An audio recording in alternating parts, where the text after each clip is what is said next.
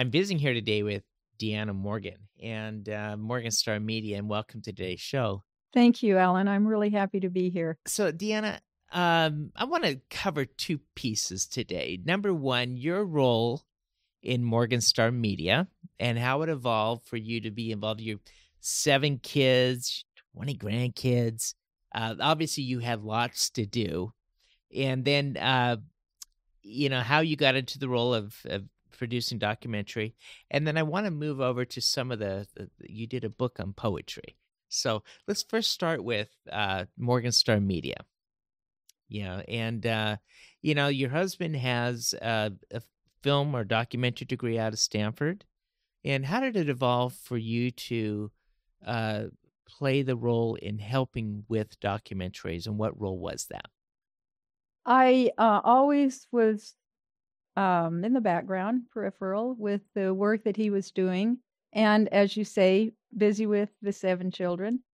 Um, but then um, there was an opportunity that I had that I saw come up to direct a film. We were doing a film for Youth Homes, a wonderful organization that helps at risk children.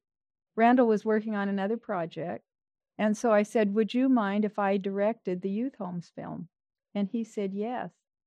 So I got to step in and see what it's like to make a film. And I found out it's really fun. It's very creative. You do some really interesting things, you meet interesting people, you put it together in interesting ways.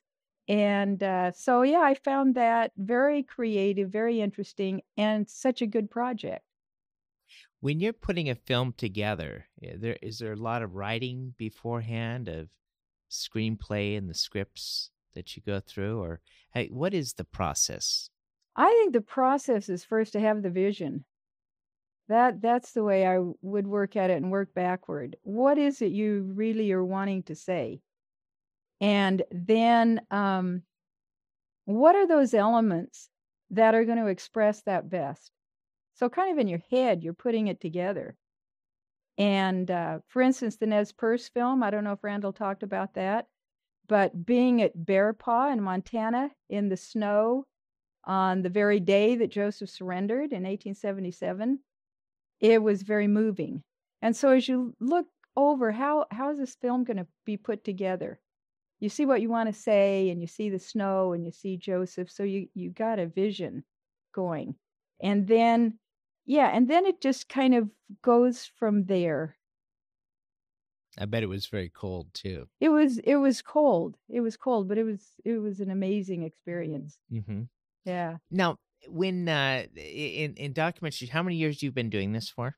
Well, uh, let's see. Uh, Forty five years um, that I've Randall's been in it. I've been in the background, and then probably for the last fifteen or so years, I've kind of uh, stepped up the pace a bit over the years of all these experiences in the documentaries inspire you to write a book holding in the sun uh, actually uh, it's holding the sun. Holding the sun book of poetry and and it has experiences from many different countries. Um what was the inspiration? In other words you had these experiences. What inspired you to do the book? Um i have thought a lot about that I think poetry is something that if you're a poet, poetry is something you have to write. I don't know if you can overthink it. It's just you have the feeling, you have the experience, you just have to write it. So, um, you know, life itself is so fascinating. People are so interesting. Our our walk through this is so amazing that you have experiences that you just think, I, I got to write this down. And that's about all all I all there is to it. All I can say about it. Do you want the poems to have on your readers? Um, the effect I want the poems to have on my readers would be to understand that this is an amazing adventure. And although we go through our ups and downs, we all do, sometimes really down, sometimes really up, it's a great adventure and um it's there's an ultimately triumphant end to it So we keep that hope, we keep that vision. We know that as we travel through this journey, we're watched over. And so we get, we take comfort and strength from that and are able to move through it with the situations and circumstances that happen. For instance, we were in Haiti after the 2010 earthquake. We're in Port au Prince. Hundreds of thousands of people have died. Uh, the, the, the town itself is in shambles, the city. We didn't know what we would find when we went to the orphanage. Um, so many of the parents had been lost, H- hundreds of thousands. We walked up to the steps, up the steps to the orphanage, and what we heard was singing.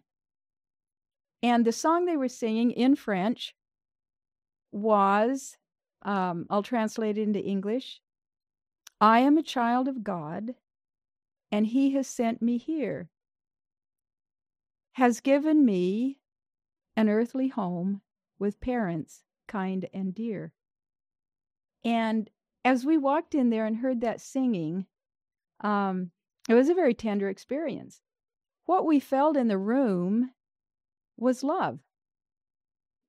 Um, and the sense of the tremendous resiliency that we all have, the children had, that we share through all of the difficulties and crises of life. There is an incredible resilience that the human spirit has. We've um, made friends with people in West Oakland, hang out with them. The resilience, again, is astonishing. Every, everywhere you go, you don't sell the human spirit short because it's amazing and it's intact through the most amazing situations. So that's one thing that we've learned in film and in poetry is to value, admire, be in awe of the human spirit.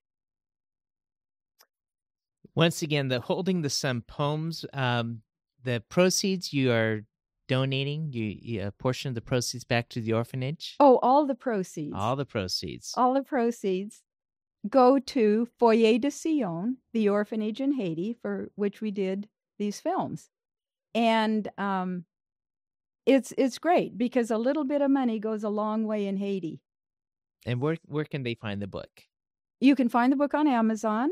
If you just look for Holding the Sun, Deanna Morgan, it'll take you right there. Okay. And Deanna, thanks for being with us today. Thank you, Alan. I appreciate the opportunity. Grandpa, can we do chemistry? Papa, Daddy. Grandpa, let's